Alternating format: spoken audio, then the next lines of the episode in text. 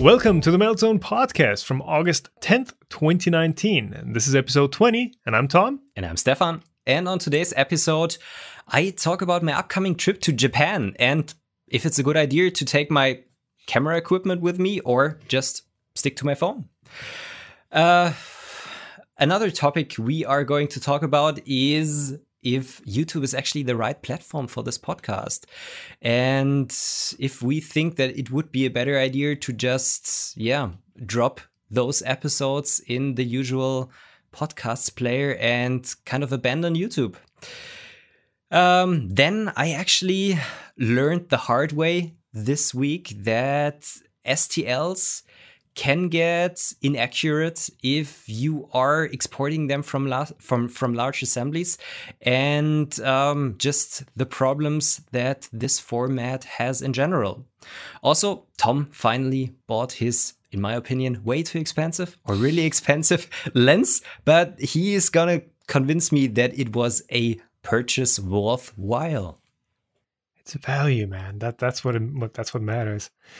Uh, in other topics, we try to follow up to the topo optimization uh, shelf bracket video. We, we we don't manage to do that. Uh, spoiler alert. Uh, we actually end up talking about infill structures, lattices, and why they're kind of a bad idea, and what we can do instead to make strong and rigid parts. Uh, in the news section today, some sad news. Grant Thompson, the king of random, has died, and we we kind of talk about what well what what impact he's had on our channels and what impact that 50% view drop is having that YouTube is showing us right now.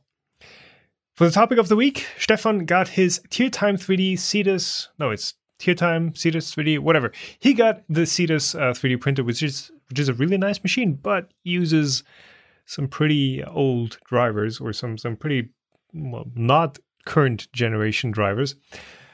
And we discuss whether, you know, manufacturers should just be putting Trinamics drivers on everything. In the question section, we are answering the question whether we think that PETG will overtake PLA in terms of the most popular standard filament in the future. Right. So, Stefan, this is this is going to be the last podcast for a while. You're going to be gone. Yeah, I'm going to be gone. Well, I'm not going to be gone for forever, but starting well, from the date of recording next week, Friday, I gonna be in Japan for uh, three weeks, 20 days, something like that. Gonna be home at the beginning of September again. And um, I think this is kind of the trip I was or I am the least prepared for. I'm quite happy that my that the queen of the house kind of did all the organiz or, or organization stuff before, yeah. but I just, oh, I don't know. I was just overwhelmed with work for the last couple of weeks, and yeah, it's it's gonna be interesting. The only thing I actually just know is that I still need to organize a uh, like a SIM card or Wi-Fi pocket oh, Wi-Fi for Japan that we have at least a possibility to translate some some Chinese stuff. Yeah, but uh, Chinese? Uh, Japanese. yeah, but supposedly Japan is pretty good about that. Um, for some reason, I don't know if it's been YouTube picking up on us talking uh, about your trip, but it's been suggesting life where I'm from. uh, the YouTube channel to me, and I've been watching a few of those videos because okay. they're really well done. And there are a few that, that cover stuff like that. Hey, can you get a SIM card? How mm. to, you know, social standards and, mm. and uh, agreements and all that. And apparently, SIM cards and all that stuff is really simple to get in, in Japan. Yeah. Um, as a traveler, so you you should be fine. You I hope I should be fine. And the other thing I know about Japan at the moment is that it's between 34 to 38 degrees centigrade in Tokyo at the moment. yeah. Bring bring some shorts, definitely. I will bring some short, and that actually brings me over to to the first question I put into our show notes because if it's that hot outside, um, what camera gear should I actually take to my trip to Japan? Because I don't really want to like carry around my big camera for yeah, for nah. the trip, my GH5. Nah, for sure. Uh, I mean, definitely don't bring a Sony because you're saying it's it's it's going to be hot there. I worry those might overheat. Yeah. Sorry, Sony users, but Yeah, uh, I don't know. I, I I would actually say bring your phone. Like, what Yeah. what, what what phone are you rocking these days? I have a OnePlus 6T. That's a decent camera. That- right? That's a decent camera. Um, and actually, to be honest, for the la- for the last couple of trips that were only to Italy or like nearer locations, Yeah. I've just been bringing my my phone with me because it's it's not worth it at the moment. And if you also take a look at the amount or the the sales amount of like small cameras that were Yeah. the hype like ten years ago, um, nobody is buying them anymore. Phones make better pictures than most like pocket cameras. But the thing is, since I'm well, kind of in this video and and and image thing, ah, I think it would feel kind of hard to not take at least my um, Lumix GX80 with me. That's the compact, uh, interchangeable lens Yeah, micro exactly. thirds Panasonic, right? Yeah. I mean, that's that's uh, that's a bit better than the than the G85. But are you are you really going to be bringing that along and, and, and carrying that in? Not just in your backpack, because if it's in the backpack, you're not going to be using it, right? You, Hmm. you know, you'd, you'd need to do the Chinese or the I don't know, Japanese probably do it as well. You know, thing where you have the camera, you know, slung around your neck and, and always ready to go because. You know, if, if you just have it stored away, the next best thing is going to be your phone because you, you can reach that with one, Hmm. you know, one simple move. I don't know if I would feel upset for doing that, but I'm really thinking about doing that because not only do I need to take the camera with me, it's also like all of the electrical equipment which goes with chargers and stuff like that. Yeah. Um, a tripod because yeah, maybe you want to do some some night photography or things like that. And then there's the question about the lens. do I take lens, my 25 millimeter 1.7 aperture lens with me for for really nice like night shots or do I take my traveling 14 to 140 millimeter lens with me, which has been serving me really well? I don't know. It is Does all the- does additional six- stuff. Does the 6T have a, a secondary telephoto lens? Uh, yes, it does. It does. Okay.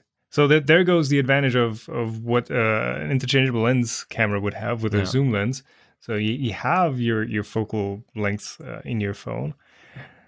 I don't know if and if you if you just bring the the 14 to 140, like there's it, that's a three f three point five to five point six. That's a really dim lens, so you're mm-hmm. probably not going to be getting any any better images out of that versus your phone. So. Well, at least in bad lighting conditions. Yeah, I don't know. Well, in good lighting conditions too. Like you, you don't get any depth of field, so Yeah. Well, with a 140 millimeter being really far away from objects, you get this depth of field, but yeah, it's it's Barely. dif- It's F- different to your F5.6. new Yeah. beautiful lens that you bought. yeah, we'll, we'll talk about that in a second. Which is, I mean, that's definitely not a travel lens. it's a beast. Yeah, I'm, you need- I, I think I need to still make up my head about that for the next couple of days, but I'm kind of, well, thinking about going in the direction of just leaving it at home. And if there's something to take a photo of, we can use our phones. Um, and otherwise, just enjoy the city and everything with your own eyes. Yeah, because that, that's the thing. Like I've I've I've enjoyed traveling light, where you you, you don't have to worry about so many different things. And if you bring, you know, you're probably going to be bringing like some laptop, some phone. You need to charge for those. You need the, the gear for that. You're going to be uh, traveling with your daily stuff, a bottle of water. I don't know what what else you bring on your day trips, but you already have so much stuff to worry about, and then also having to worry about a camera and kind of I don't know. It, it's just it, it feels like an extra step of hassle. Um, That when you you know if you do have your gear, yes, you have it, but that's work. Like that's Yeah. that's business stuff. You just enjoy the enjoy the trip. I think there's enough to, to take in, in in Japan. Yeah. And you rarely take a look at the old images, to be honest, that you made on your trips. Well, that's that's the other thing too, right? If you if you take stuff on your phone, you have them immediately available to share with your friends and family. You can you can just plop onto any Wi-Fi and, and, and upload stuff. Uh, you have them backed up to Google Photos probably, so they're just always with you immediately. And if you bring a real camera, you still have to take your photos to Lightroom typically, uh, at least to you know adjust the colors. I don't know if you shoot in RAW or not, but Um, Barely. yeah. Well, still, but with with a with a real camera, you I always get the feeling like you still need to edit the videos slightly to make them feel a bit, you know, poppier, a bit bit more lively, bit mm. whatever. And with a phone, it's it's usually just you know you have the image. You, I don't know. I, I say I say Yeah. go with a phone. Go easy Yeah. on yourself. Ta make it a vacation. Yeah, you you're probably right there. and and Google Google Photo does actually pretty good auto correction of not that really well lit or exposed images. So yeah, Yeah. yeah, we'll see. Yeah, I'll be gone for three weeks, so I think there won't be a podcast in two weeks. Maybe Yeah. we uh make it work out and have a podcast ready in four or five weeks. Yeah, I'll I'll see if I if I can find a guest who who can who we can uh, record with remotely or who I can remo- uh, record with remotely. Yep. Uh, yeah, yeah, but I'm I, I I've got the the Homer Simpson quote here. I'm envious about your your vacation to uh to Japan. I'm not jealous. I'm envious. Um. Yeah, good on good on you that that you do get the chance to to really take a vacation and be away from your from your daily uh grudge and grudge no from your daily grunt work for a while. Yeah. I hope that I am able to put the phone away from time to time. Don't always check social media and views and comments and things like these because ah that's just that's just making the holiday less a holiday. Yeah, it, it does take you out of it. Uh, do you have any any like maker spaces or, or manufacturer visits or anything like that planned? Or is it really Not yet. Um, I will? Tweet out i think well today or tomorrow uh, and maybe there is something coming up there there is something interesting which i have seen at formnext almost two years ago there was a japanese company that was showing off 4d printing filaments so shape memory polymers Oh right. Ooh. yeah, and I actually have a roll of that filament sitting in my shelf for two years now, and I haven't touched it. But this would be something worthwhile taking a look at. Maybe I write those guys. I think they are in Tokyo or in Hiroshima, so it. mm, It, it would be a possibility to visit them, but I don't know. Otherwise, I don't know if I really want to connect my holiday with like work things. Yeah. Totally understandable and probably the right choice there. Cool. Should we? I, I guess we. I guess we kind of teased it, and we've been talking Yeah. about the um, about it on the podcast before. I got. I finally got my dream lens for the camera. Probably something that not a lot, not a lot of people care about, but I care about it. I'm excited for it. I finally got the Panasonic 10 to 25 f 1.7 throughout. It's a fantastic lens. That It's- was the lens that was teased just like two or three months ago by Panasonic. Well, it's been it's been teased for I think since December 18. Ah, okay. um, where they showed off like a really badly 3D printed model uh, of it. um, and then like you know there, there were rumors, oh, it's gonna be this big, this pricey. You kept saying, oh, it's a really expensive lens. Yes, because it's, two thousand bucks. Well, it's it's two thousand euros, yes. Um, I've already been chatting with with Angus on, on Twitter, kind of back and forth, and he was like, ah, you know, it's just put it on your on your business expenses. And yes, of course, this is a business expense for me. Uh, the only thing I'm ever using this thing for is to shoot well podcasts now and, and videos. But honestly, I was expecting it to be in, in the two and a half to three three thousand euro range because it's it's just f one point seven man, as in the zoom lens. It's it's it's literally as big as a Canon. What is it? The twenty five to seventy f two point eight, Hmm. which I think is an, is an even more expensive lens. And it's yeah, the Panasonic one is really good. Um, I'm never taking it off of my camera. It does macro really well. It does bokeh really well. I've shot Mhm. the the Raspberry Pi 4 review video or ramble video entirely on that lens, and it's just it's just it's been fantastic. Okay. The only yeah. problem now that I have is that my tripod heads are giving up, and they're all kind of too weak to hold it up. So some of them are I, I really need to over tighten. yeah, I'm really happy for you, but you actually have to, de- well, um, deduct it from the taxes for seven years or something like that. yeah, it's it's German taxes. German write offs are crazy because it's Write-off. like I think it counts for like TV production gear or something, Yeah. and that is like forever. Mm, Though again, I mean lenses last forever. Um, yeah. But it was when I bought my GH5, which is also a almost 2000 bucks just for the body, I was really unhappy when I noticed that I have to write it off for seven years because, okay, I understand it with lenses, they last for quite a while. But in seven years, we probably have um, 16K video things. Who knows? Or I don't yeah. know. yeah, I, I, I recently got my taxes done for 18 and now the first bit of 19, and there's a mm, pretty significant chunk of tax payments that I have to uh, to do for those last few years because some of this, mo- well, but the money's out of my pocket, right? I've, mm. I've paid for stuff like cameras and, and computer gear and all that, but the tax deductible is not right there. So I, I, basically paid full price right now, and then over the next seven years or so, I, I get taxes back because I, I I still have those things in write off. So uh, kind of hurting right now, but it's over the next few years it'll get evened out. So yeah, uh, you're hopefully not gonna starve. No, because I mean the, the next two years, like I'm I'm gonna be paying less taxes, right? Yeah. Because stuff is still in, in write offs. Yeah.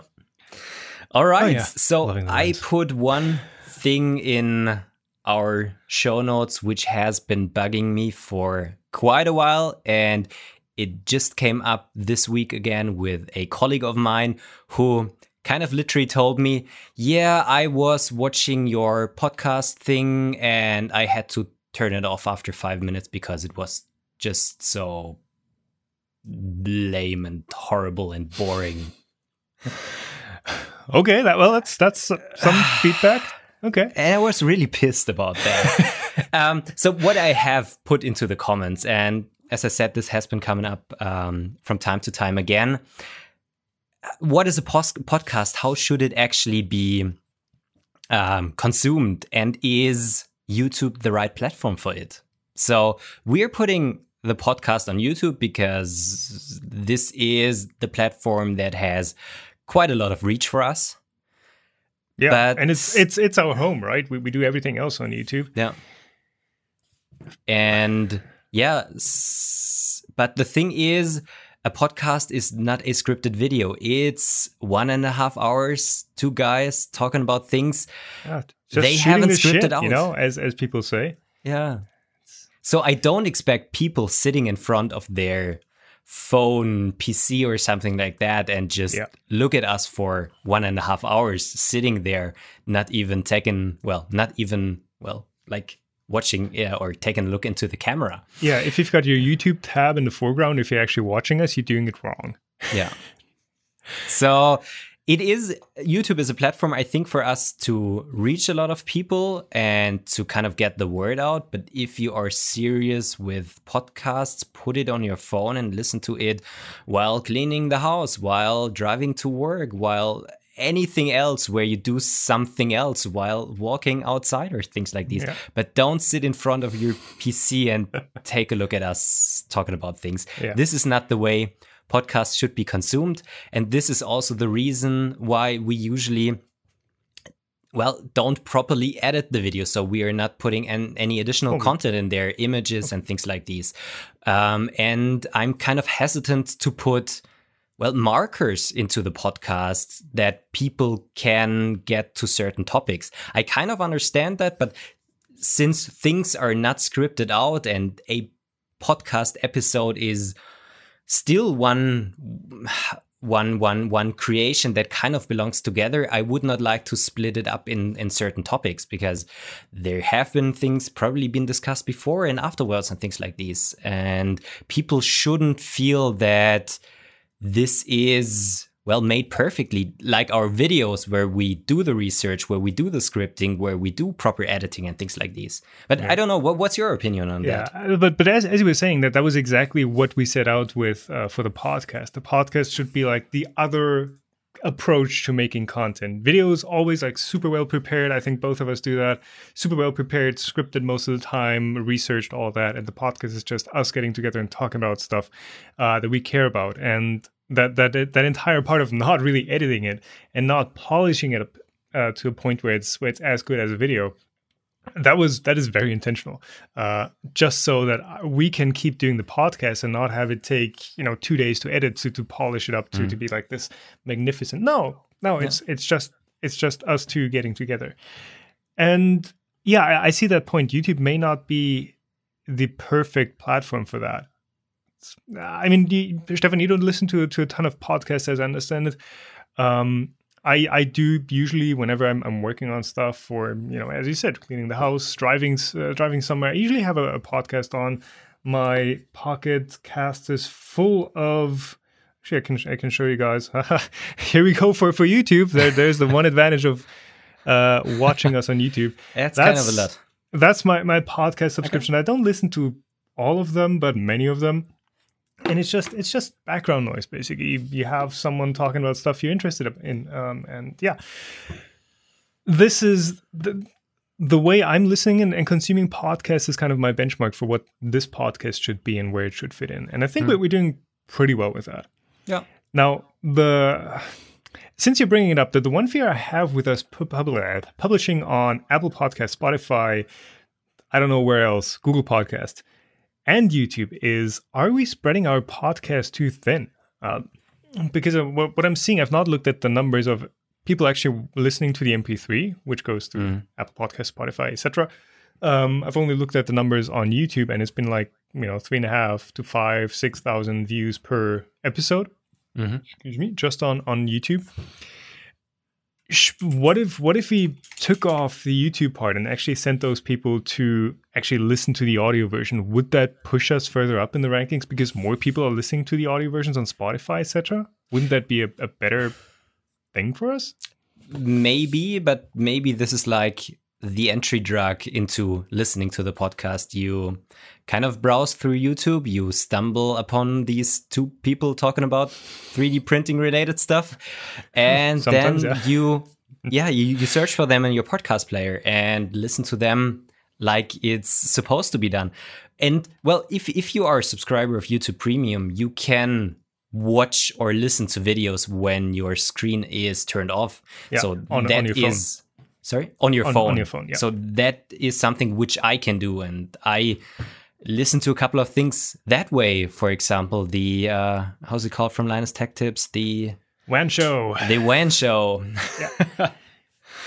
uh, just because, yeah, it's a convenient way, but not everybody has a YouTube Premium subscription. But for those people, they can just download the podcast from, uh, yeah, in their usual podcast player. It's it's totally free. We are kind of earning nothing from that podcast. Some a little bit of YouTube revenue over the last year, but Yeah, and a few affiliate sales and that, but it's it's not. Yeah. we we actually we guys let us know in the, in the comments or tweet at us. Should we start taking sponsors? Because I've I've been looking at, uh, for example, Anchor that Hmm. uh, Casey Neistat has been recommending, which is a it looks like a really convenient way to to integrate sponsors into these episodes. I want to look into whether that actually makes financial sense or, or whether it's just you know 50 bucks per episode because then it's like who cares i'm not going to go through that effort um so let us let us know if you do like a, a hey let's break for our sponsor right now thing in, in the in the podcast you can always skip through those by the way most podcast players have like a, a quick forward uh, button Yeah. Yeah um We could what also should- just well remove the video and just put a black screen on on there, which also some others do. For example, I listen. I I really like to listen to the Hello Internet podcast with Brady Haran and CGP Grey, Right. and they are just putting up kind of a black screen with maybe an. Um, how do you say uh, if you if you visual visualize audio and would you the, had the in Winamp yeah, yeah. not Not- not- visualizer. Yeah, I'm just missing the wor- word at the moment. Yeah, um, I mean, CGP Grey doesn't have doesn't really have a, a face on his videos anyway, so No. like, what's the point? but yeah, um, I think what we should be doing is just have like a, a small lower third pop up um, after the, uh, the the molten iron thing intro runs, just to to have it like, oh, by the way, you should be listening to us on Spotify, Apple. I, Apple Podcasts, uh, Google Podcasts, and all, all those platforms, not on YouTube. I Might guess be an idea. Yeah, just We to just, just to, to emphasize that point, right? Yeah, you're right. So if you guys are still watching us on YouTube, Stop. take out your now. phone, uh, download any podcast app, and uh, yeah, give it a try that way. You won't regret it. All right, so that's the. This is a podcast, not a scripted video topic. Next topic. Um, we're not going to be putting markers into these. Yes, I, we, we hear you guys. Markers would be nice, but again, based on w- the way I listen to podcasts, I know some podcasts have markers, like uh, Methodisch inkorrekt has them, I think, but I never use them. I only skip forward and backwards, like the the standard uh, Pocket Cast. I think ten and thirty seconds that you can skip. That's all I use. I never skip topics because if I'm listening to the podcast, like I usually want to listen to the whole thing. I actually tried to implement those markers into the MP3, but it's really hard to do. Um, there are some Python scripts which didn't work for me, and there is, I think, only one app that works on macOS, which I don't have, um, where you can put them in. So I just left it as it is. It, it, it might be that um, the uh, what's the what's the software called the one that you can podcast remotely with uh, that's based on Reaper. Uh, I, I think I've mentioned that to you before, but there- there's a software that, that is intentionally or, or modifying Reaper, which is a, an audio production suite, um, to do remote podcast recording. And I think if any software can do it, then that should be able to do it. Um, Yeah. But again, Reaper is a commercial software. I think it's like 150 bucks or something. Yeah. Um, the mod on top of that is free, but I, I don't I don't see the need to put m- even more effort into the into the podcast. right. Uh, as as you by the way can can tell by the by the logo how much effort's been going into that. All right. Right. STL inaccuracy in large assemblies. This is something that, that you noted down, and I'm like, how? What? so please, please let me know what, what's what's been going on, and what what have you been seeing with STLs? Okay. So I stumbled upon a problem with STLs um, just this week, and I have never read about that so far.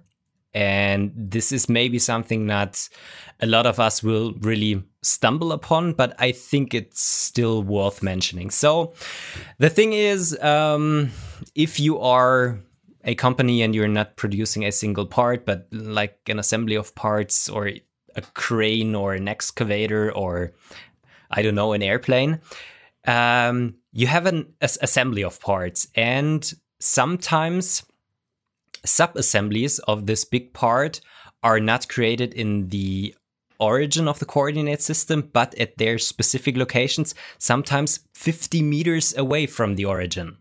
Right. And the, the company you're working with does deal with those larger assemblies. Yeah. So Sometimes.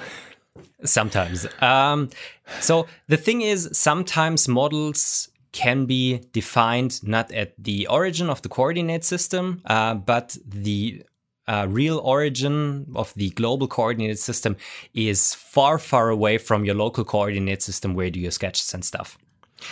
And so I got a part to 3D print and I was trying to align it in Cura that it was perpendicular. What's it was a really simple part. It was a cylinder and a disc and something like that. So I had big surfaces I could use to align, and I wasn't able to do that to, to do it. All of the times, one of the surfaces just wasn't perpendicular to the rest. But they, they should have been. They should have been. I, I rechecked the the CAD file. In the CAD file, everything was fine. Then I thought about, okay, maybe we have something in, implemented that kind of does a uh, a protection thing. If you export an STL, uh, some random numbers uh, are are put in there that you don't have the exact representation of a part in the end. Uh, but yeah, that also wasn't the case. So then I have taken a look at the model again, and interestingly, the STL was saved as a um, as an ASCII file and not as a um, binary, the STL. other one, yeah. So you can directly take a look at the locations of the vertices and the locations of the triangles in the part. And the interesting thing is that STLs only use like six significant digits for coordinates. That is not a lot. That is not a lot. And that leads to the point that if you have a part that is defined 50 meters from the origin, or let's say 100 meters from the origin, um, you cannot um, you cannot distinguish, or you can only distinguish one tenth of a millimeter. Yeah. So you will get an aliasing effect. So this is just a round-off error that happens there. And if a a part is not flat to one of the coordinate axes, all of the points can only will always be so you don't have a nice transition. Um, they will always be in one direction, like yeah, this this 10 millimeter space, and you don't get uh, flat surfaces again, uh, yeah. flat surfaces anymore. I mean, as soon as you have like tilted surfaces in in STLs, they're never exactly never uh, but flat or, or, in most or yeah. in some cases they can be but in most in most cases they're not because yeah. it's it's always triangles and those yeah. are always on discrete uh, points but just as, as you move further away from from the center those discrete points become coarser and co- aligned to a much coarser grid exactly so I've I've been trying to Google while you were talking about this because I, I had a hunch of, of where this was going.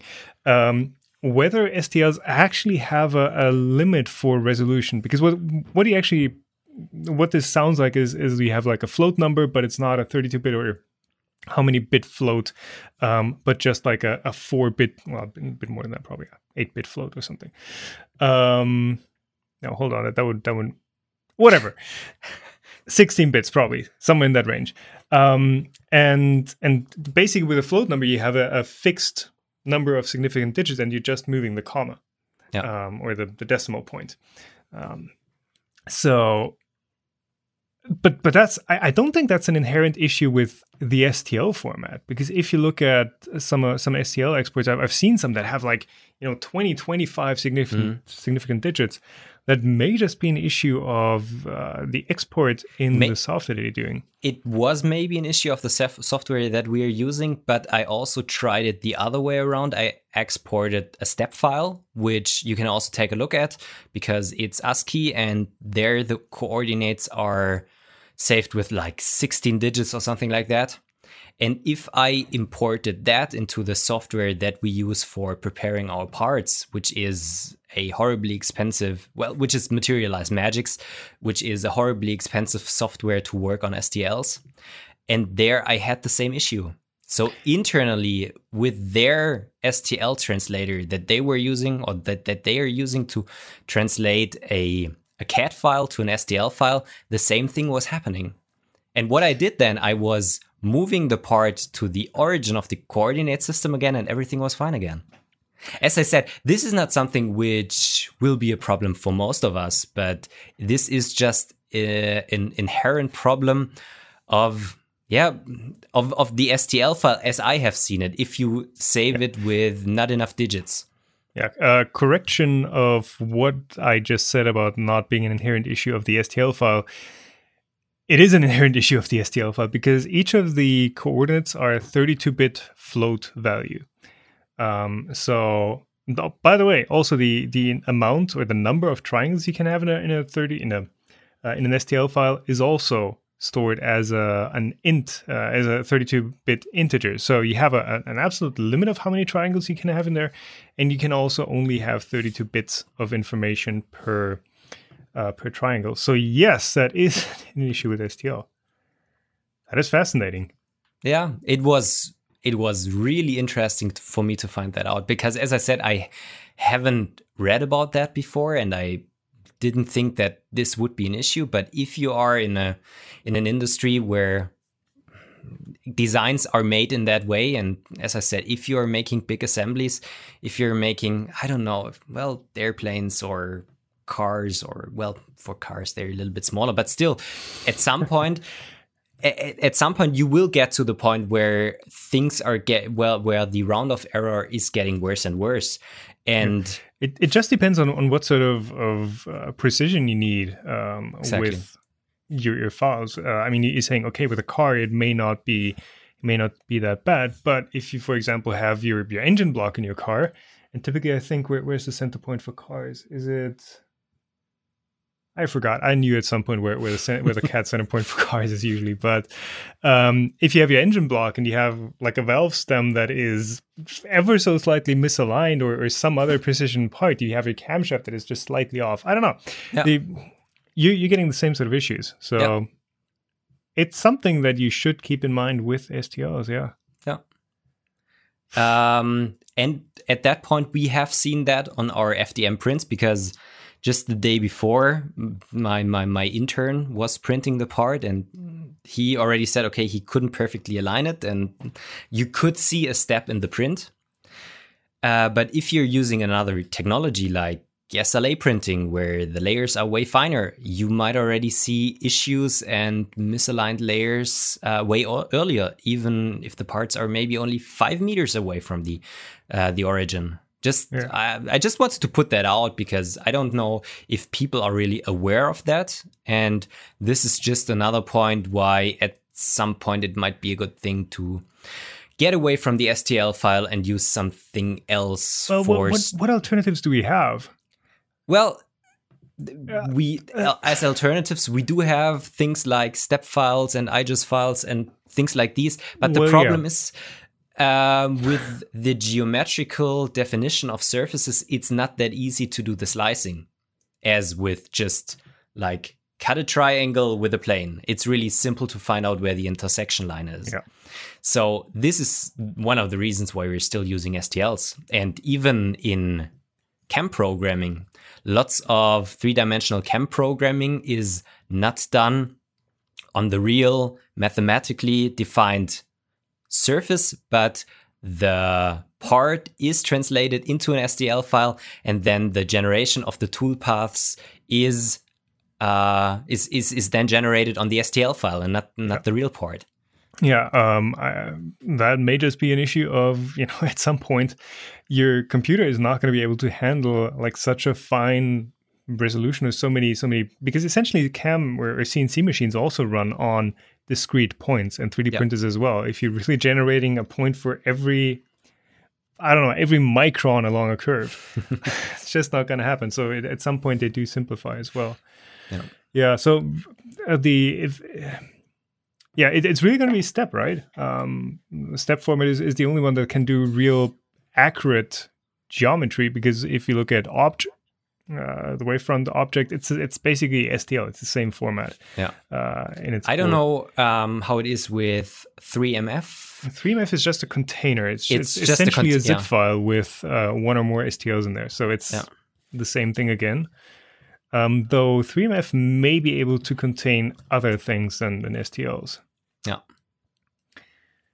Yeah. I don't know. There there are some things happening in the industry where people want to get away from the STL file, especially if you, for example, think about lattice structures, because saving lattice structures as an STL file just blows up Yeah. everything. So if I'm talking about lattice structure, for for the listeners, these are the small beam and bar elements. For example, if you have a, foam or something like that, Yeah, if you want to print that out, Something like you- a like an infill structure in a 3D. like an infill structure. If you discreetly save that as an STL, all of the small walls and beams and things like these, your STL file's gonna be huge. And this is a real problem.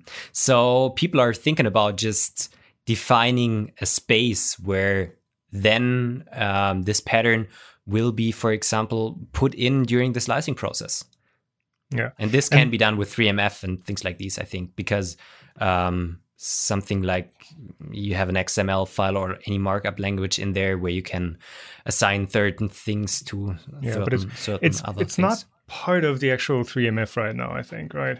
It's it's not. No, that, that's it's not. something that's possible because 3MF is just a container, and you can put you know all sorts of things in there. For example, I think uh, Mikolas from Prusa just recently posted that oh, you can by the way change uh, or create a thumbnail for your 3MF files by putting a, a PNG file in there and then creating a small XML file Mm-hmm. Yeah. that just says thumbnail is this file in this container. So there's a lot more possible.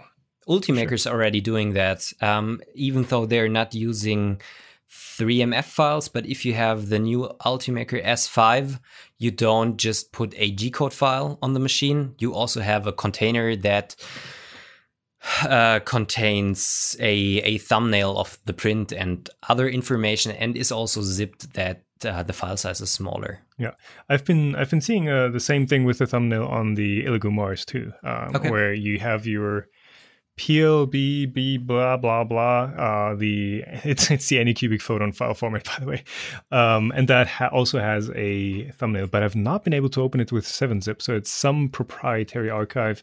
There are tools to load and or, or read and write those, but it's Mm. it seems to be a bit of a of a proprietary format, but also does that. Yeah. Yeah. So just STL, not not a great format, right?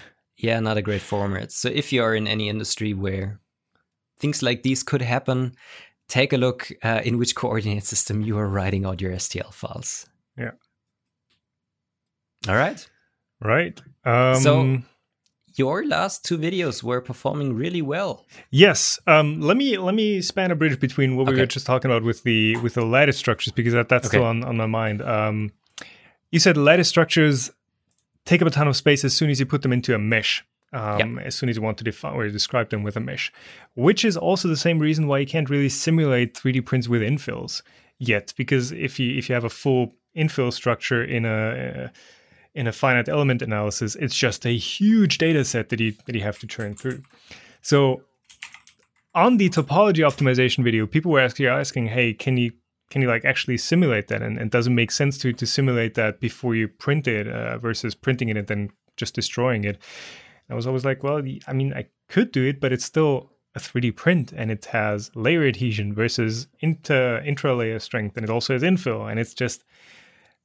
Do, do, you, do you know of any good simulation software that's well, uh, you probably know one that's that's going to be like 35,000 euros but Yes, I do. uh, Yeah. So Hyperworks, Hyperworks OptiStruct, they have a topology. Well, it's very well known for their topology optimization, and they have a lattice structure tool in their topology optimization suite. So um, what you did when you did topology optimization and you were dragging the slider for density. Yeah tell me about all the things that, that i did wrong yeah. so the topology optimization in the end will usually not tell you at a point have material or have no material. So it will tell you have 70% of material right there. Have so it will tell you a density. A density a density distribution is sorry. A density distribution is the thing you're getting out of a topology optimization. and and you were using that for like the smart infill which is basically Ex- exactly what yeah. that's supposed to be used for right Exactly. So um, with the internal algorithms, the topology optimization algorithm is trimmed in a way that um, it tries to converge in a way that most of the parts are either density zero or density 100%. But there will still be that gradient in between. And what, for example, OptiStruct can do is take the gradient regions and put lattice structure in there. And Right. then um, size the beams of that lattice structure according to the density the topology optimization put out. I think i've seen a, a talk about that on uh, on fabcon this year Yeah, could could be the case. To be honest, it does sound um, familiar Yeah, to be honest, I'm not a huge fan of lattice structure. I don't see a proper application for lattice structure, to be honest, because well for for external stuff right also for, internal stuff. second Also for internal stuff. Also- if you if you want to if you want to make a real lightweight if you w- uh, want to make a really lightweight and efficiently lightweight structure, uh, lattice structure is rarely the proper method to get a part light because it's usually better to either put no material or full material at a location and put the material at a position where it can be efficiently used. Because the thing with, with lattice structure is, for example, if you have a lattice structure which is shaped like an X, um, it will be, it will not have, or let me put it another way. Um, for lattice structure, the ratio between strength and the material ratio is not um eh, ju- just give me one second uh, i'm missing the word uh pro- proportional anymore so the density of a lattice structure, so a, a, a structure with 50% density is not as is not 50% as strong as how oh, how can I phrase yeah, that proper I, way? I, I see what you're saying. if so, if I ha- if I have a part that is if I have a part that is 50% lattice structure, it is not as strong as, as if I would have 50 if as if I would have put 50% material there. Because only if I align the lattice structure directly in the direction of the force it is used used efficiently. And as soon as some of the lattice structure is not aligned to like the flux of force to your part it's getting inefficient. So there are rarely any cases where lattice structure can be properly used. What about zooming out here real quick. What about stiffness though? Um, exactly the same. Exactly the same. Exactly okay. the same. Um, example that uh, just just help me understand this. I'm sitting at an IKEA table right now. Yeah. I can actually tilt down your camera. This this is the standard IKEA desk table that is six euros ninety nine, um, and it's the same structure that basically every IKEA piece of furniture is built with. So it's a thin sheet of uh, high density fiber or something with a with a coating with a polymer coating and then your cardboard uh, honeycomb in the center Yeah. so this stuff is extremely light extremely rigid um, and extremely strong. So, I, if if we were just to use the same material in like a flat sheet, it would be like a floppy something something. It would just Yeah. be a flat sheet of floppy material. So, how how is this a, a worse solution than yeah you mean a solid s- part? s- I, I- I don't see how this would work with with a non-lattice structure. Yeah, the thing is, um, you can use lattice structure as a support structure. So the thing is, the really, um, the really sparse foam core that you have in your table is not really taking any mechanical loads. The thing that is taking mechanical loads is the upper and lower um, surface of the part because you, usually your table is loaded in bending. Yeah, it's just the the typical you know beam loading. Yeah. You know, top and bottom have the loads, and center has nothing. and the structure in between so in the sandwich it's only acting more or less as a support structure to take a bit of the shear forces that are happening if um, if a part is is bent but the main loads are taken by the upper and lower surface um, it's it's really hard to to get your head around that with such an example. There and for something like this there are applications even if you're taking uh, talking about composites where kind of lattice structure or or foams are worth having. But that's usually for support structures. They're not really good in taking loads. So essentially, essentially saying the um, I'm I'm I'm thinking one step are- further into yeah. like thin-walled uh, tubes, bike frames, all that. Um, those are like mountain bike frames. They have really thick, thin-walled aluminum tubes, um, which are strong, uh, stiff, rigid, all all the good things you want, but they are uh, sensible to like just getting dense and also to, to buckling at, at a certain point. So you're saying the something like a, a an infill lattice structure will help with those kind of corner cases, Mhm. um, but it won't actually increase like the design function of the part. it won't it won't significantly increase the efficiency of the structure so with like then 10 if you have an infill of 10% it usually doesn't give you 10% more stiffness and more uh, strength this is the thing there are rare cases or not really rare cases but most of the cases the infill is used as support structure. There are cases where you have um, where only pressure is is applied to the outer walls. Their lattice structure has its applications but as i said most of the time if you're putting in like 20% infill you won't get 20% more strength. Yep. but if you So- can if you can use the structure for example to prevent buckling this is something different but buckling is not a strength problem buckling is a stability problem and there are some kind of other rule, rules apply So so when it when it comes to 3D printing, essentially what what I what I see you saying here is uh, use thicker shells instead of more infill, which which I agree with, which totally makes sense. Yes. Um, to a point, right, where where you have you, you need to support your top surfaces somehow. Exactly. Um, but yeah. The- well, what, what do you think about gradual infill then, where you have um, your shell on the outside, say four perimeters, and Mhm. then you have a, a you know a five millimeter area of say twenty five percent infill, and then step it down to 10 Mhm. and five percent towards the uh, towards the core, which Cura does with cubic something. Cura Something, has a mode that does yeah. it automatically.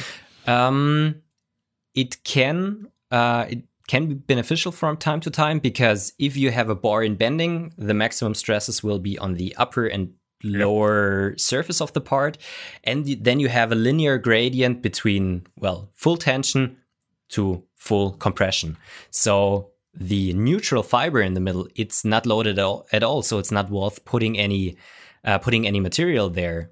So gr- um, gradual infill will put mate- uh, will put material kind of gradually at the places how much they are then loaded in, in such a load case. Yeah. Um, So yeah, it does still help with like point loads on the on the surface. yes. Um, it does still support those. yeah. But as I said, this is a stability problem and not a strength problem. Yeah.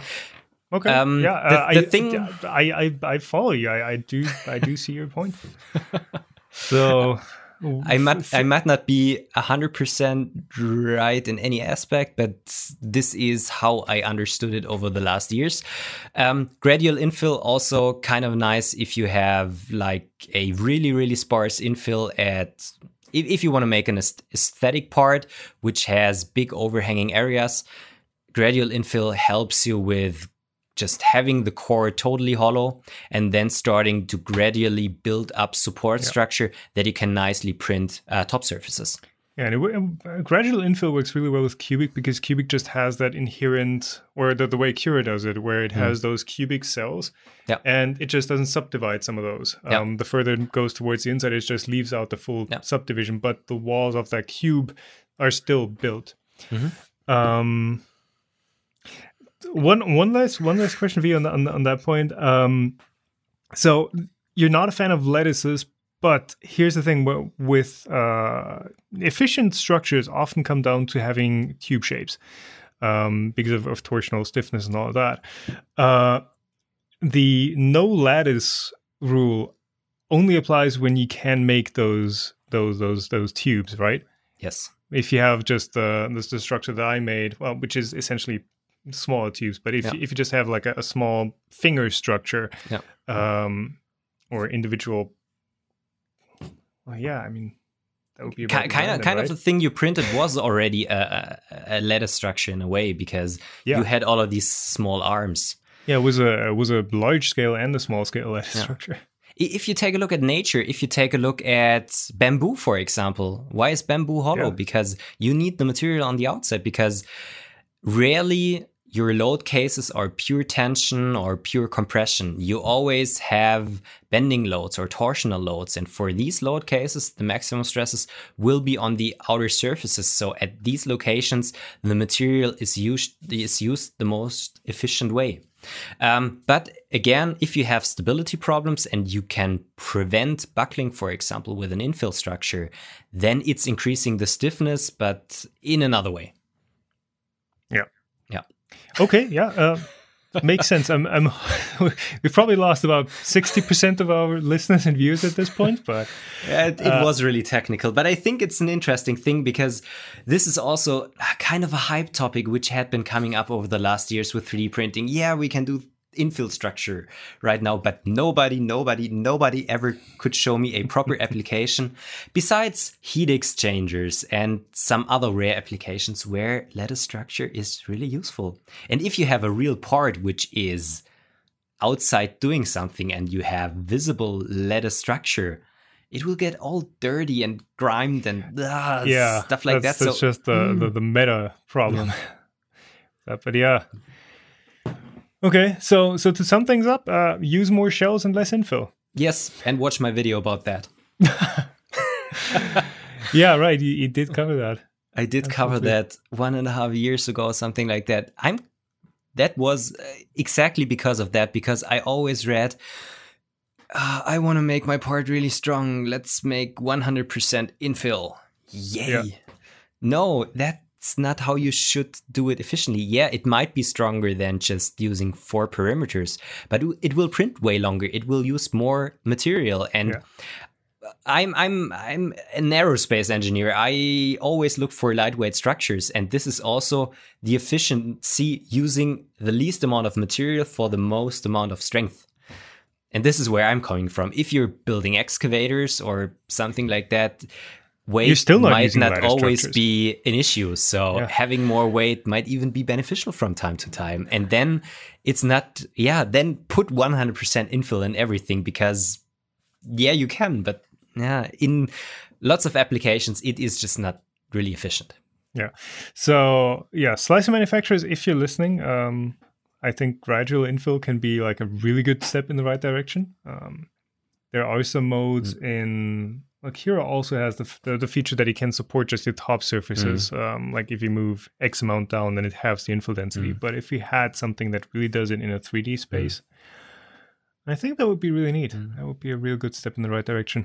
Yeah, if you guys are using Cura, it's really interesting to take a look at the experimental experimental features from time to time, because um, Ultimaker is actually including lots of like suggestions from the community and people that have well programmed something for their own and then put it on GitHub into the normal release of Cura, and you can activate these things um, under the experimental tab. It's wire printing and make structure 3D printable, which kind of, if you have an overhang, it makes a 45 degree angle on yeah. it. There are really cool things in there, which you should check out from time to time. Yeah, there's uh, definitely lots of good stuff going on there. Yep. Cool. Should we should we move on? Should we yeah. move on? That that that topic took unexpectedly long, but good stuff, man. Uh, I guess I guess we'll just skip over Pi four and the top uh, topology optimization stuff. Uh, we've covered that. Cool. Yeah. News. One really sad news. Fifty-five minutes in, we were starting with the news section. Yeah. Uh, Grant Thompson, the king of random, died in a paragliding accident. Paramotoring, actually. Para- paramotoring, yes. Yeah. So. so yeah, just a week ago, I was, I was. Ooh, getting goosebumps again at the moment. Uh, it was really hard to read that that he had died because he is is he the biggest like tech YouTuber out there, or at least one of the biggest. Um, yeah. Well, he he built up his channel over the years and got really really big and just like a year ago or one and a half years ago he started passing off his like work in front of the camera to the to other guys yeah. and tried to use his time more for his family. Yeah. Um, he was an airplane, uh, not airplane, an airline pilot, pilot, and he was obviously into flying things. And yeah, just a week ago, he died in a paramotor accident, which is which is really sad. Yeah. Um, so from from my point of view, I've I mean I've, I've watched some of the the King of Random videos. I've not watched too many of them simply because I, I the style of video is not the yeah. style of video I usually watch. But here's the thing. Um, Grant Thompson and, and, that entire channel has been a, a, a real kind of a, a, real good example of how to run a YouTube channel, of how to, to grow one, and also that those the, all those steps of okay, I want to get away from the, the, the grunt work, the the grind work of you know putting out all these videos by myself. Um, just running it as a business for for him, I think that's a that's something that we can definitely learn from mm. uh, from him and how he did things. Yeah, it's it, sad.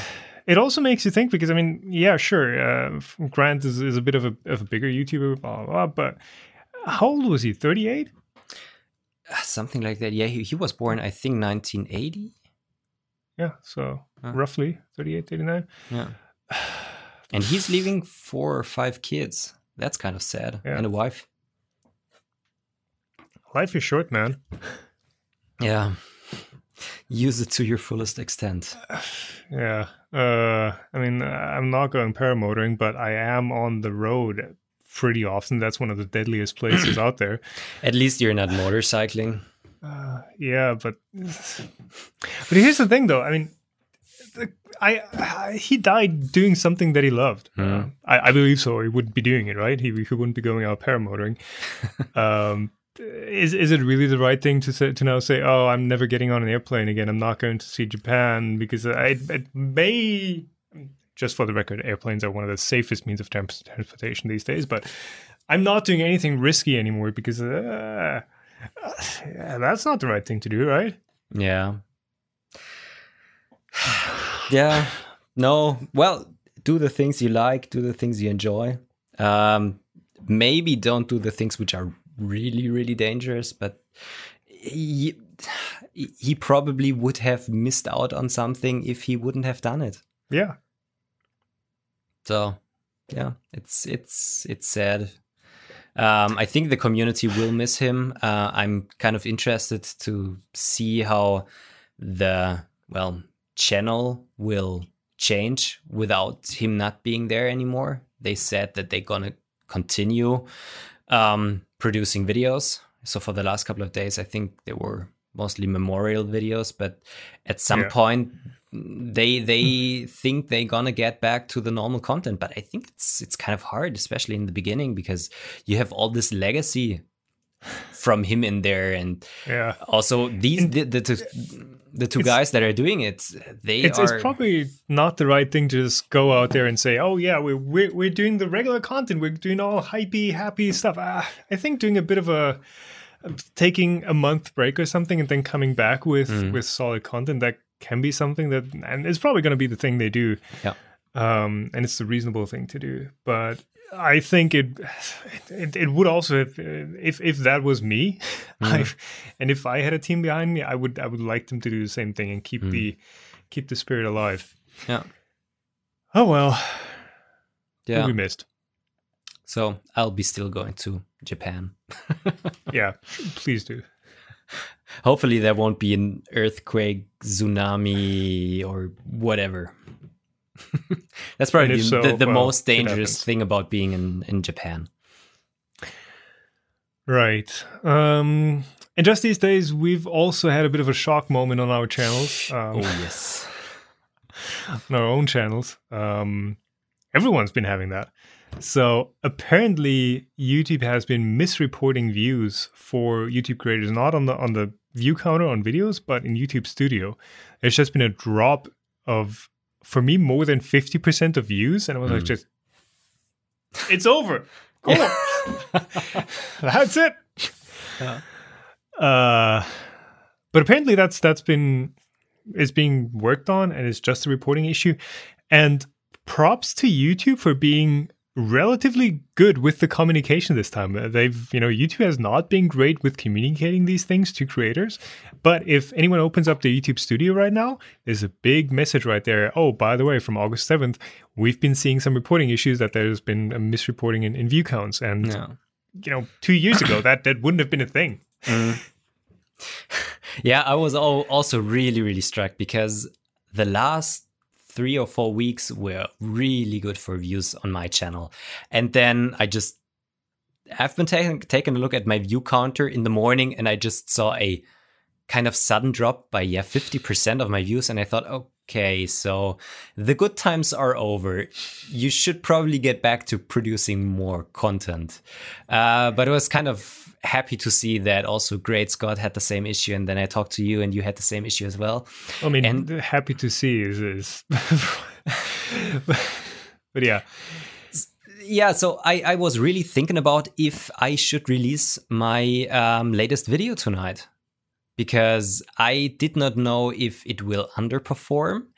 It has um, a sponsorship in there uh, and the sponsors they will take a look at the views. And if something is wrong with the view counter they say it's not the external view counter but yeah you never know. Um, this might be an expensive incident for me. Yeah. But let's hope they get it fixed. Um, and apparently, it's not it's not a real performance issue. But because I mean, if it's affecting everyone, like where are the views going to go? Like, Yeah. People are still spending time on YouTube. I thought about that. Yeah, maybe I don't know. Beauty channels are getting fifty percent more views since two That'd days be ago. extremely weird. yeah, yeah. All Oh, right. But yeah, um, your channel has been doing really well. Mine has been as well. Now that I've I've kind of had the time to produce videos again, so I've been getting everything else sorted. Yeah. Um, uh, topology optimization is still like alive and kicking. Well, um, it doesn't make sense to pull up analytics now because it's it's going to be wrong. How many views do you actually have on that video so far? I think over three hundred thousand now, at least. Oh, almost four hundred thousand. Almost four hundred thousand. Okay, And that's really good in two weeks. uh, it's been my best performing video ever for sure. I mean, by by by a good stretch. Yeah. And that's that's motivating. I already said that in, in the beginning, but uh, even though we enjoy what we are doing, it's still nice, at least from time to time, to get a video which gets lots of traction because ah, it, it, at least for me, it's rewarding to see that the work you have put into something, uh, people seem to enjoy it, or at least the algorithm seems to enjoy it. Yeah. Uh, for for me, it's it's it's just good having that one like punch of a video um right after I got ba- back from what feels to me like a bit of a a low spot. Uh, you know, not not really producing that much, and and what I didn't feel like was really solid content, but more like you know okay content. Um, but the thing is, the is is that video actually going to have a, a long term result or, or is, is it still going to be relevant in, in half a year? Because what the, the content that i think I, I enjoy most is just having solid guides like about the tmc Mhm. 2209 that have just come out uh new, the new more powerful dynamic drivers how to use those or how to set up octoprint or how to configure marlin those those like slow burner they're still going to be relevant in two year kind of videos. Um it makes me happy seeing that those are still doing so well after such a long time. And i don't think the top optimization video is going to do that. Well, you always distinguish your content between like the normal videos that are more or less news or relevant at the moment and the, the kind of evergreens. And at least I think this is with the topology optimization and the process you're showing something that is still relevant in like a year or something like that. So if I'm taking a look at my analytics at the moment and my best performing video is the recycle your failed 3D print DIY uh, extruder thing at the moment. It was blowing up at some point, but still, I get almost four to five thousand views every day from only that single video. It hasn't That's dropped for ages. So this is kind of nice because this is just keeping um this is just keeping the the the the, the, views on the channel uh, channel at a more Keeping steady level. relevant, right? Yeah. Yeah. By the way, I've, I've been saving up uh, old PLA prints. I've got like three kilos by now. Yeah. I I was really thinking about so we're gonna maybe talk about my the the Cetus 3D printer for for a second. So I already printed four more benchies on there, and I think at some point we should make a video making new filament out of 3D benchies. Yeah, just have. I, I I think I have like an entire bucket full of 3D benches Yeah. just from the Filaween series. yeah, me too. I'd have to sort them into what is actually PLA and what is like Mm. other stuff, but Yeah, should be doable. yeah, Yeah. So uh, the so yeah the the, the long term relevancy of of that video and also how technical it was because I, I think I left out a few of the like really hardcore technical aspects out of that video Mhm. um and kind of unintentionally like if I, I just wrote down the script for that and was like oh okay uh, um and it ended up as a i guess facebook shareable video Mhm. I don't know. I, I also saw it ended up on a on like a Spanish meme site and got like sixteen thousand views from there. Okay. Uh, so it, it seems to be a really shareable video. Mhm. Uh, Yeah, I think I, I know I know it's something that, that Joel is really good at making like the share worthy content. Mhm. Um, whereas uh, I, I always try to make something that, that people learn from. And my home is Twitter. My home is not Facebook. So I don't. Yeah.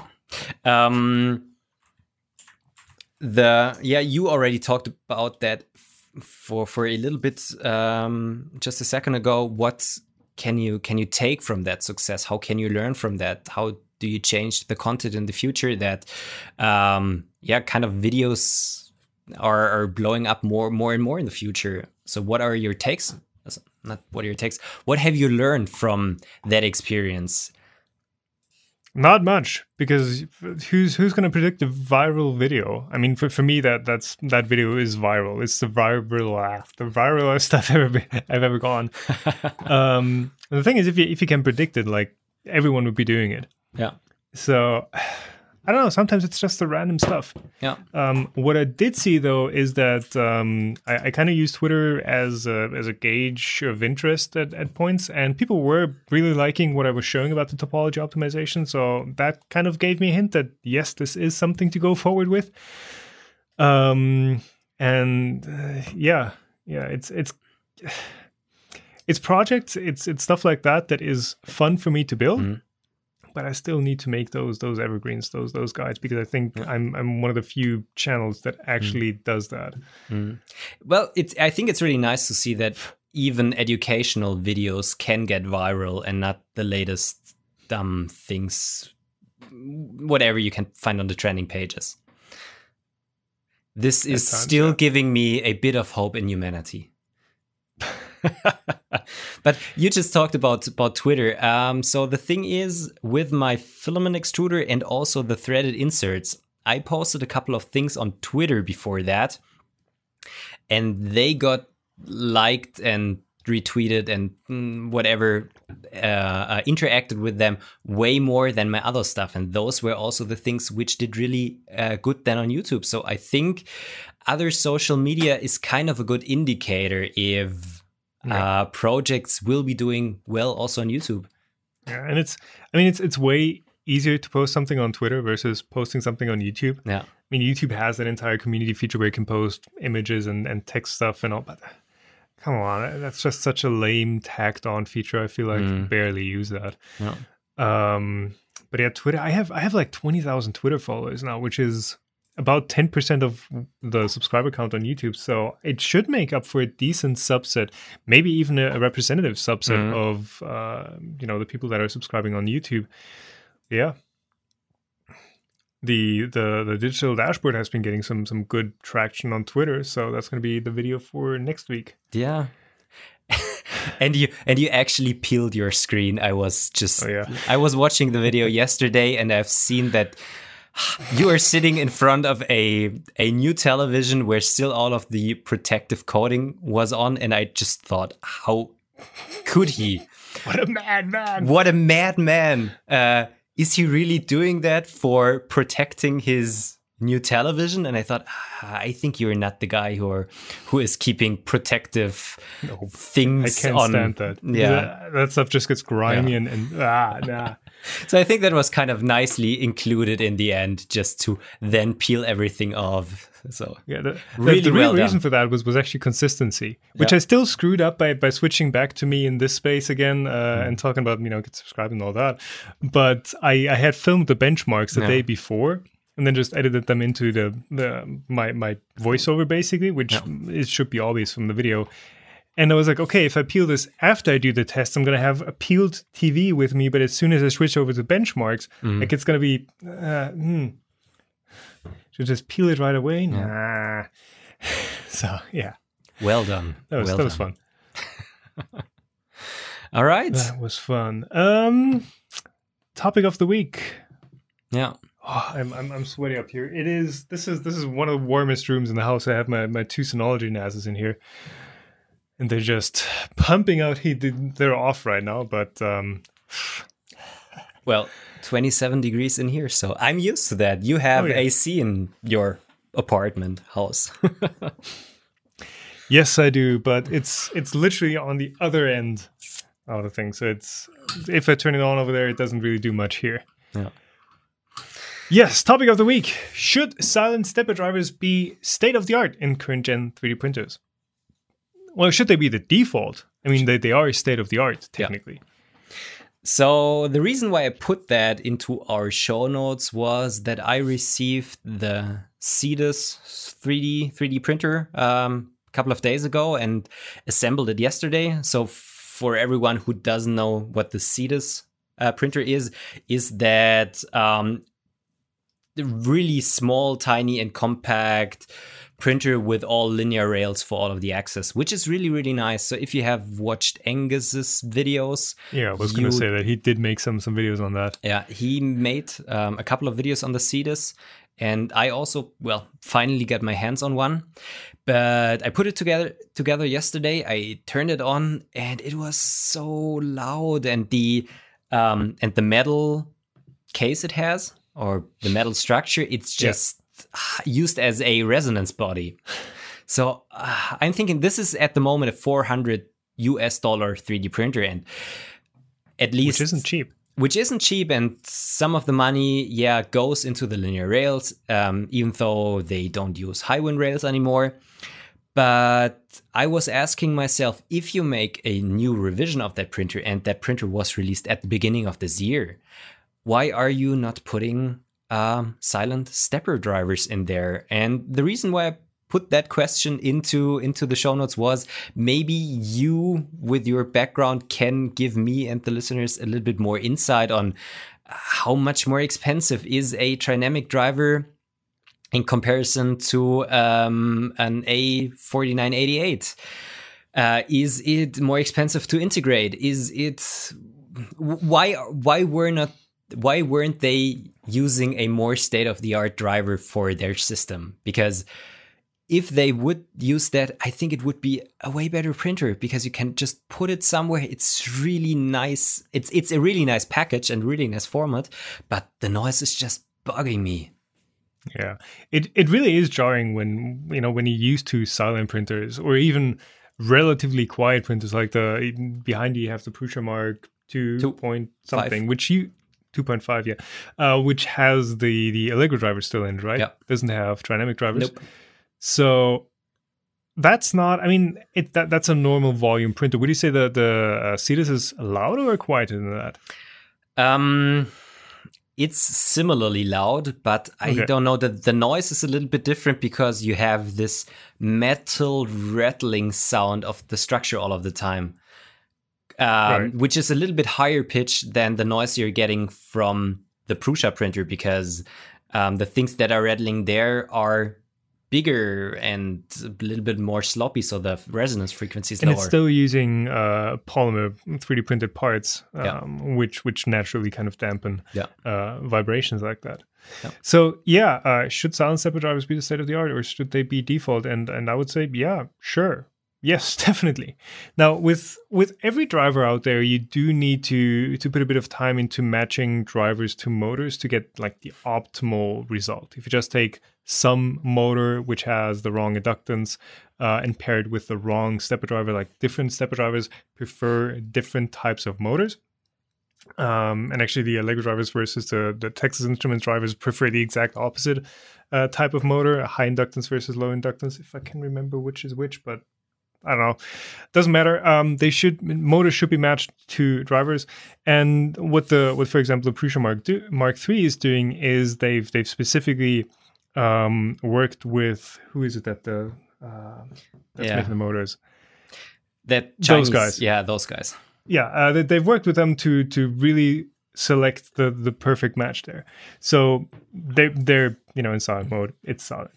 Um, but even if you don't do that, even if you just take a Trinamic driver and and slap, slap it into a printer that you know has random motors in there that used to use Allegro drivers or something, the Trinamics are still going to be quieter. They're still going to be better um, than the uh, than Allegro or TI or well, actually, actually, there's there's like one.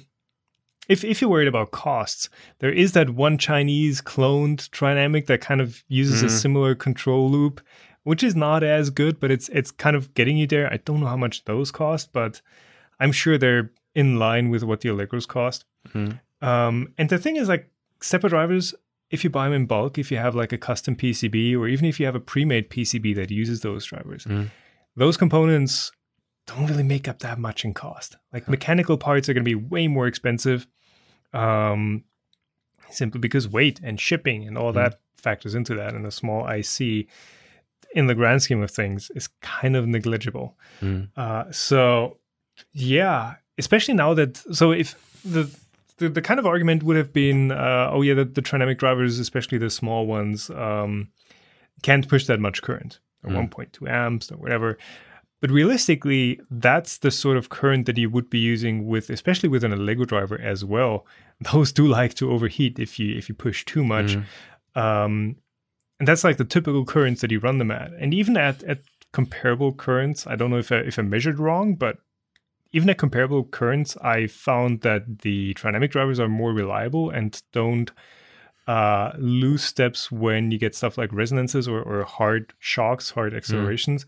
They don't lose steps as easily as the other drivers. So, uh, yeah, I, I- I don't see a reason why you would have unless you you've, you're really using some really cheap design that's been proven for years and that's just out there and that you just you know want to spend no time on at all you just grab whatever is the cheapest board and you put it into your printer and it has it happens to have Allegro drivers or ti drivers Mhm.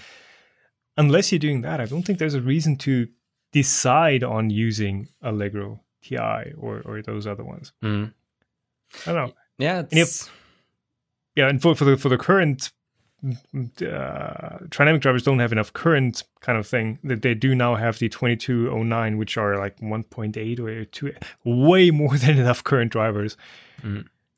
I, I And- kind of think that uh, the Cetus uses a similar control board than a couple of other printers from uh, ch- how are they called? Ch- try, ch- ch- ch- uh, ch- is uh, um, just give me one second. How's the Sure. company called behind the uh, Tiertime? yeah, Tiertime yeah Tiertime. Um, still, so they they they increased the price from the old uh, Mark II Cetus to the Mark III from 300 to 400 bucks.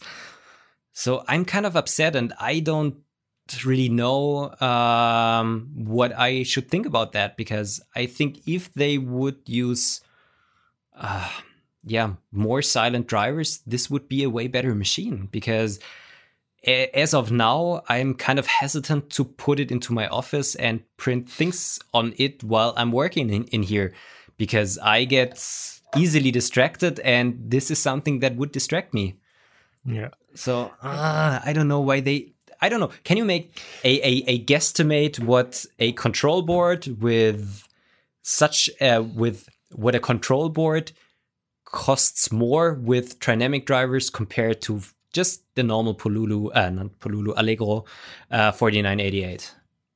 Is it five Um, bucks? Is it ten bucks? Is it thirty in- bucks?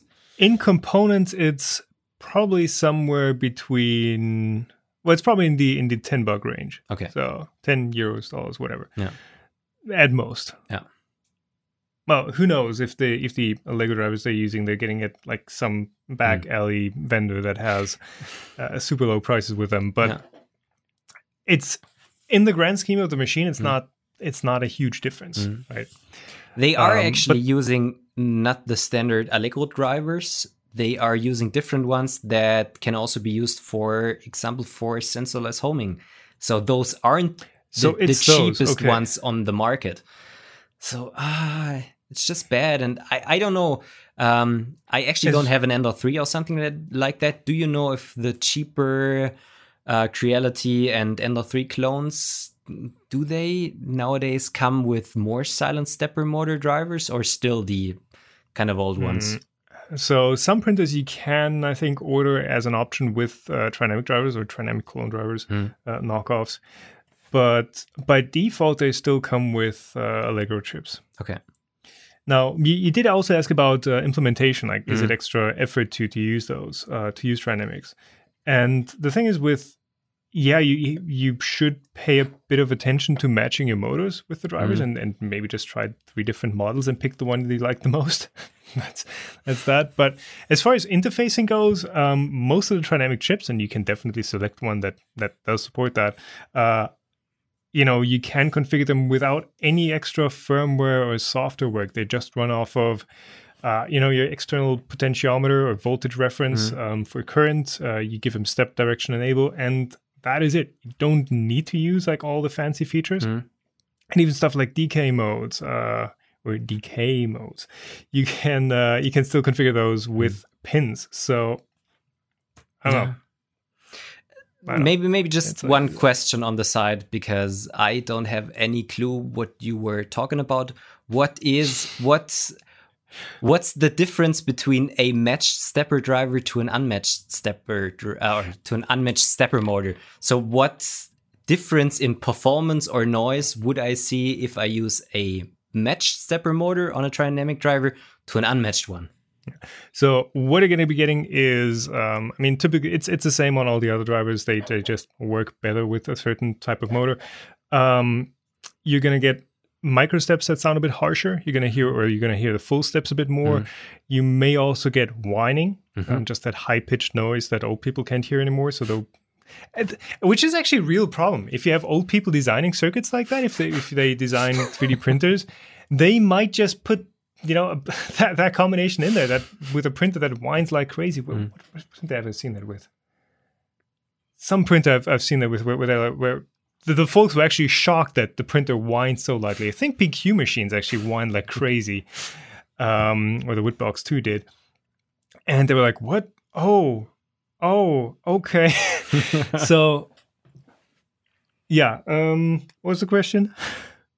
What what's the difference but i think you kind of Yeah. answered that But do you Yeah, also get better like accuracy of the steps or of the micro steps do you get higher torque Yeah, well, you you get more heat uh, in the driver okay with uh, well, typically with a with a depends depends on how the driver is designed. Um, you get more heat, and uh, the is it do do you get more accuracy in your micro steps?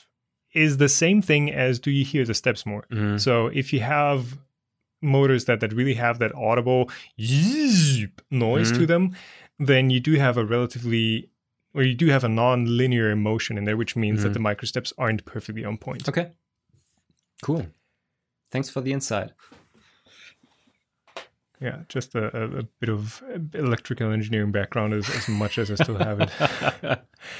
uh, if I if I would have the possibility, uh, I would really like to like do do a bachelor's or master's in electrical engineering at some point because uh, this is something where I still just lack so much knowledge. It's not it's not only studying; it's also just working in that field for a bit. But just sometimes I find that background really interesting, but uh, it's hard for me to just read books and learn about that. Yeah. Um, but you know, for, for me, it's always been, you know, the, the school or university system is not the way that I like to learn. It's not the way that I like or enjoy or am capable of learning. Yeah, I just I pulled myself through my bachelor's and, and decided, okay, that's it. Like from from here on out, everything I learn is going to be different. so uh, I don't I don't know how, how you are about that, but I just well, it's it, I think it's kind of different because I really always enjoy um, hearing lectures. It I I could do that all day if it's interesting stuff. That's the reason why I why I I've been using YouTube in the past a lot just for for learning stuff. I really enjoy and I, it's an efficient way for me to learn things if people are talking about different things and I don't have to read them on my own and yeah, I don't know. Everybody's different, but Yeah. I I, Yeah, I sure. enjoy that. I also know people that never go to any lecture and then just learn everything from from a book. For me, it's totally different. I take like sixty percent of my knowledge from the lectures. it really depends on you know in, in university on your Yeah. professor though Yeah. if, if you have someone who's just like reading off something Yeah. or doesn't really care uh, yeah so I've- i've had lectured both Mm. lectures both ways where it was just like dude i, I Mm. don't i don't i don't need this Mm. i don't need this in my life and others where, Yeah. where the professor was really good and really you know Mm. explaining stuff well oh well Yeah. There are some really interesting lectures on the Open Courseware prog- uh, program, which is is it from the MIT or something like that, where I took lots of maths classes before I started my numerical engineering master. and I I I, rele- I relearned all of the stuff about te- about tensor calculation and things like this. I enjoyed watching them. I just uh, wrote down everything they did in the lecture, and this was the way I learned efficiently. I'm just horrible in l- reading stuff and then just learning from that. I don't know. I, I, I always need to put stuff to use. Yeah. I, I need to have like a, a, a concrete Uh, application for something or at least you know stuff being presented in a way where where I can see a concrete application for yeah. it. If it's if it's just like some, I mean, math, yeah, math was actually we had a really good professor and I actually saw how many of the concepts were were going to be useful and and I think that kind of dragged me through it, yeah. but. Other stuff I was just like, okay, what, what is this stuff? Come on. so usually, usually what I'll do is, is I'll set up with set out with, okay, I need, I, I want to do this, so how can I make it work? Yeah. And for me, it's just reading up hours and hours on, on topics. Yeah. Yeah. The, the rabbit hole. Everyone is different. All right. Should we answer one last question? Yes, we should. So Elias S was asking question for the podcast do you think that PETG will overtake PLA in terms of the most popular standard filament nope nope okay so thank you all for listening. Uh, thank you all for watching. And yeah. Should we still answer that question or what? it, what is it? I think I feel like we've answered that before. But. Oh yeah. So if, if you're interested on that topic, uh, I I'll I'll put a link to the podcast in the description where we talked about um, if we prefer PLA over PETG, and yeah, both of yeah. us still enjoy using PLA. It's just so simple. Yeah. So, yeah. Thanks for watching, I guess. Uh, listening or whatever. Yeah. Uh, thank you, Stefan, for your time. Um, for the viewers out there, we always have the links in the description or podcast. What is it? Po- podcast podcast notes. Most of that. Um, check those out. And we we also have the links to where you can subscribe to us on iTunes, Spotify, Google Podcast, all those platforms everything down there. Watch or listen to us there, not on YouTube if you can. And yeah. Yeah. We will see you all in a bit. A bit? Three not sure weeks? when yet, but we'll keep going. All right. This was episode 20. Goodbye. Goodbye.